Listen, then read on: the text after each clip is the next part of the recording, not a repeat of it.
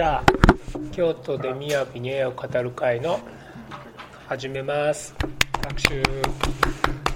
じゃあ、じゃあまずは林さんポッドキャストのははい。い、お願いします。一応あのヒマラヤに上げてた上げてるあの今のところまだエピソード3つだけなんですけどでなぜか一番最初に あの入れてたあの12月の時の勉強会のあの出だしの部分のところの10分間分のやつがなぜかあのポドポッドキャストの方に出なく出てなくて、うん。出なくてで他の出てる2つと比べあの差が何かっていうとあの一番最初のやつはまだサムネイルなかったんですよ。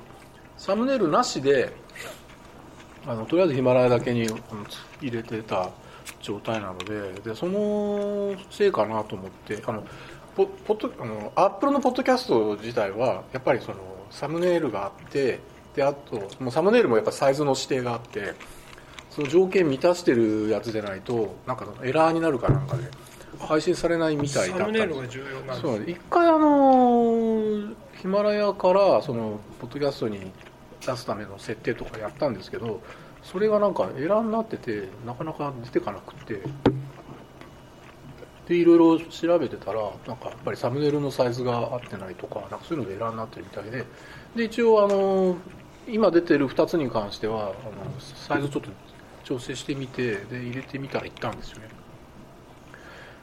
でこの間あの村岡さんからあの一応あのピクセルのそのサイズ指定のサイズのやついただいたんであれを入れて1個目のところの今まで入ってなかったところにヒマラヤの方で入れてみてやったんですけどいまだにあの配信はされてないのでなぜなのかっていうところはちょっとわからないっていう状態。私も iTune の方で見たら2つしか見えないんですよ。ですよね。でしかもあのアイコンが変わってなくて。もうまあちょっと時間はかかるんですけどね。あのそれでもでも23日ぐらいでその出たんでポッドキャストが。で1回目はやっぱりあのアップルの方の審査みたいなのがえあるみたいで、でまあ自動だとは思うんですけどね。あのそのヒマラヤの方からポッドキャストに出すっていう設定をしたらすぐすぐでもないな。半日ぐらいしてからかな。半日後ぐらいにアップル側からあのポッドキャスト受け付けましたと。で審査中です。でまあこのなんかな何時間かったかな。かなんかであの公開されますみたいなメールが来来ててでまあ3日目ぐらい出だしたなっていう。ところなんですよね。あのポッドキャストの下になんかあの英語で何て言ったかな。なんか汚い言葉があ入ってはい。ませんみたいな。そうそうね。そうあれもね、設定で入ってる入ってないっていうのを配信するときにあのチェック入れるんですよ。あ自己申告はい。そうそう自己申告でした。でそれはまあないから俺はもうあの入ってないっていうふうにチェックしてそれで出してるんですけどねちょっと私よく分かんない。ポッドキャストって今アップルと、ん。あともう一つ Spotify Spotify もあるしあと配信 Google ポッドキャストってもある。えあそうそう。なんですよ。であれは同じ内容を配信できる、でも別々に登録しないなんかねうんそうなんですよ。で Spotify には公開されるっていうようなことが書いてあるんですけどでも今のところ僕もポッドキャストであじゃなくて Spotify 入ってるんで見てるんですけど出てこないんですよね。あじゃあ自動的に？うん。あじゃあポッドキャストで出したらアップルだろうが。なんかねえで Google うんどっちだっけな？なんかね Google, Google にはなんか自動的に出ますみたいなことも書いてあったりするんですけどで Google の僕見方はまだ あの Android じゃないとあのですよね。ポッドキャストアプリが多分 Android 版のじゃないと Google ポッドキャストは多分出ないんじゃないかなと思っててまだちょっとそれもあの Android のポッドキャストアプリ持ってないんで確かめられないんですけどヒマラヤでは登録したら Google のポッドキャストには出ると。で Apple のポッドキャストに出そうとすると設定しなきゃいけないって。っていうっていうか Apple のポッドキャストに出す設定をすると Google には自動的に出ますみたいなのが書いてあったんですけどそれはちょっと出ないですよね。まだそこがまだ調べきれてないとで Spotify も出るみたいなあのこと書いてあるんですけど。なるほど。どじゃあヒマラヤに登録してポッドキャストに出すのが一番楽なんですかね。今のやり方だと。ね今のところはそうですね。その辺がねちょっとこれがね、まだね、調べきれてないところなんです。で、さまあ、3種類ぐらいあって、3種類でも出てないし、他に出てないしな、アップルのポッドキャストしか出てないしなと思って、アンドロイドの方見れてないんですけどね。っていう状態です。で、あと、あの、ヒマラヤって、あの、有料コンテンツにする設定もあるのでで、一応それの、あの、なんかね、あのヒマラヤに、その、申し込むみたいな、やっぱ、やっぱ審査があるんですよ。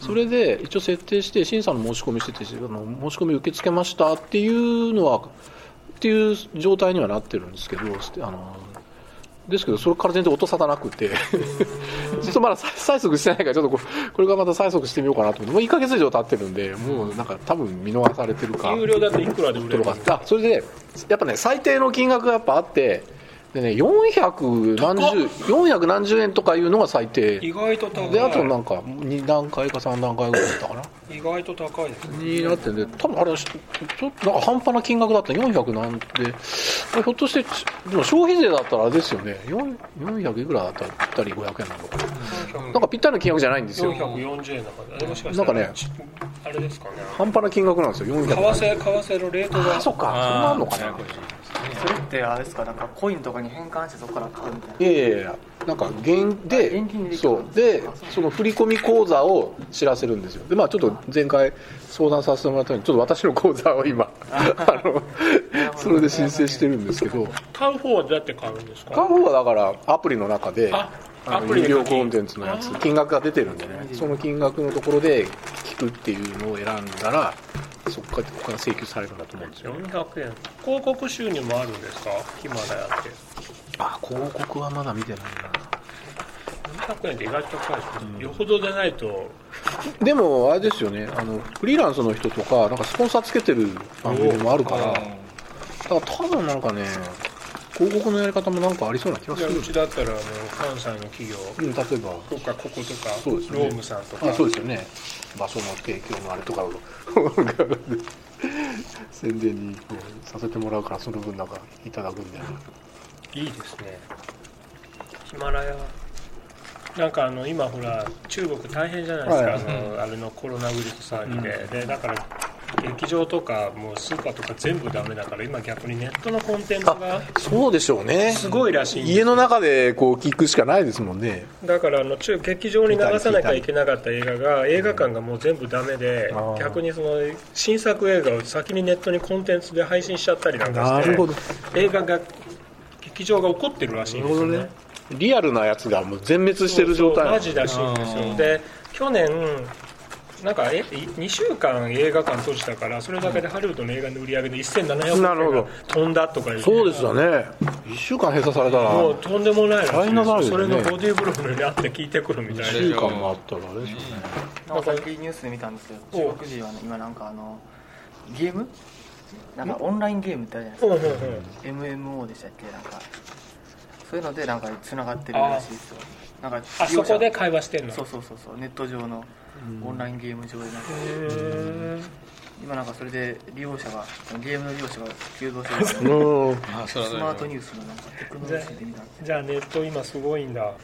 そうですね。今はだってあのアメリ23年前まで中国の劇場がどん映画館がどんどん増えたからハリウッドのお金がものすごく入ってくるようになってで逆に中国の言うことを聞かなきゃいけないように。あ中国人がいっぱい出てくる。そう東洋人がいっぱい出てくる映画増えてすいません中国資本の映画ですよねであれなんです。よで今度でもほらディズニーが初めて中国人が主役でムーランを作るでしょ。あれ本当は白人だったのにやっぱお金がそういうのがあるから。でもあれこけそうですよね。かわいそうに。せっかくすごい予告編見たらめちゃくちゃすごくって。画あそうなんですか。これは CG バリバリ。パラサイトと一緒に見に行かなかったなと思って。パラサイト。パラサイト見ましたよ私どうでした？まだアカデミー賞になる前あの、あうん受賞する前にちょっと知り合いがなんかなんか気になる映画ちょっとなんか気になること言ってたから、じゃあ飲まないで見ていやちょっとあのネタバラシになるから言わないですけど、おすすめでも。いやあのねちょっとねあのあれなんですよ。ちょっとね残酷シーンがあるのでちょっと人には勧められないなっていうのは僕は。それなのに作品賞取るんですどう。あれどうしてあれがそんなあれは作品賞なんか白取れるんだろう人独占のなんか反対票が流れたみたいなことは言ってますけど、ね、黒人の人の映画が全然出なかったじゃないですか今年。ああなるほど。去年めっちゃ叩かれたのに、っんていうのは噂は聞きましたけどねうん。でもあ言ってたなそういう 4, 四冠ですもんね。それにしたってだけどさ、ね、外国映画賞だったらわかるけど作品賞を韓国映画が取るかとかっていうのを思ったんですすごけどいですよね。ねなんで去年はローマっていうねイタリアのやつが。あそうなんですか。あ去年もじゃあイタリア映画だ。作品賞じゃなかったんですけあどこどそれはねポッあどこかでネットフリックスが配信してて。はいはいはい。ネットフリックスのあれなんですよねだから行くぞ。もう映画すごいらしい、パラサイトはもうねもうちょっとちょっと残酷なところがあるので、グロテスク。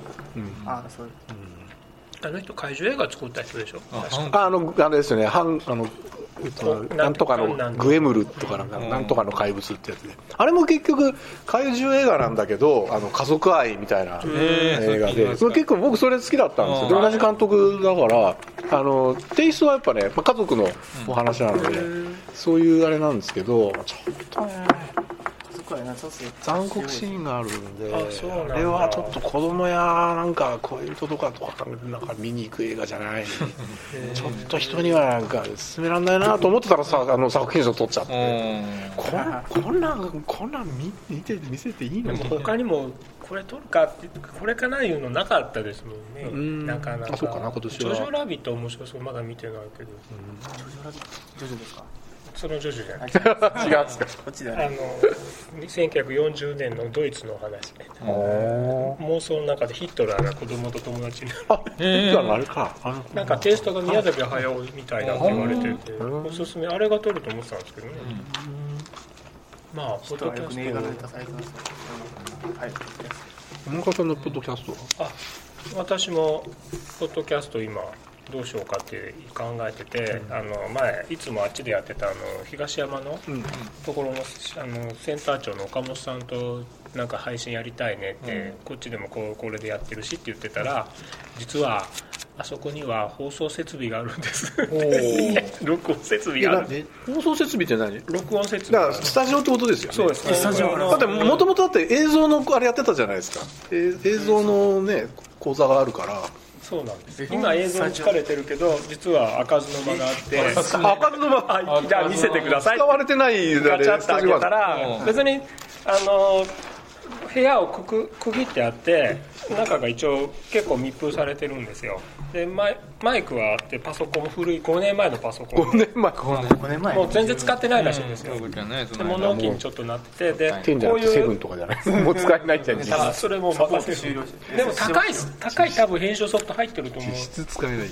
こういうあのこういうあのああのはいミキサー。ミキサーと、まあ、マイク2つ。これでよくわかりましたねでついてるんですよ、でミキサーの使い方分かる人がもういないとかでもねそうそう1本ケーブルが来てて iPod, iPod って書いてあるケーブルが出てるんですよ。だからなんかしてたのは5年ぐらい前までは誰かが録音してストリーミングしてたらしいんですよ。あそうですか。ああれですよ。でねあの京都三条ラジオカフェっていうネットラジオ局があるんですよね今はいでコミュニティラジオですよね。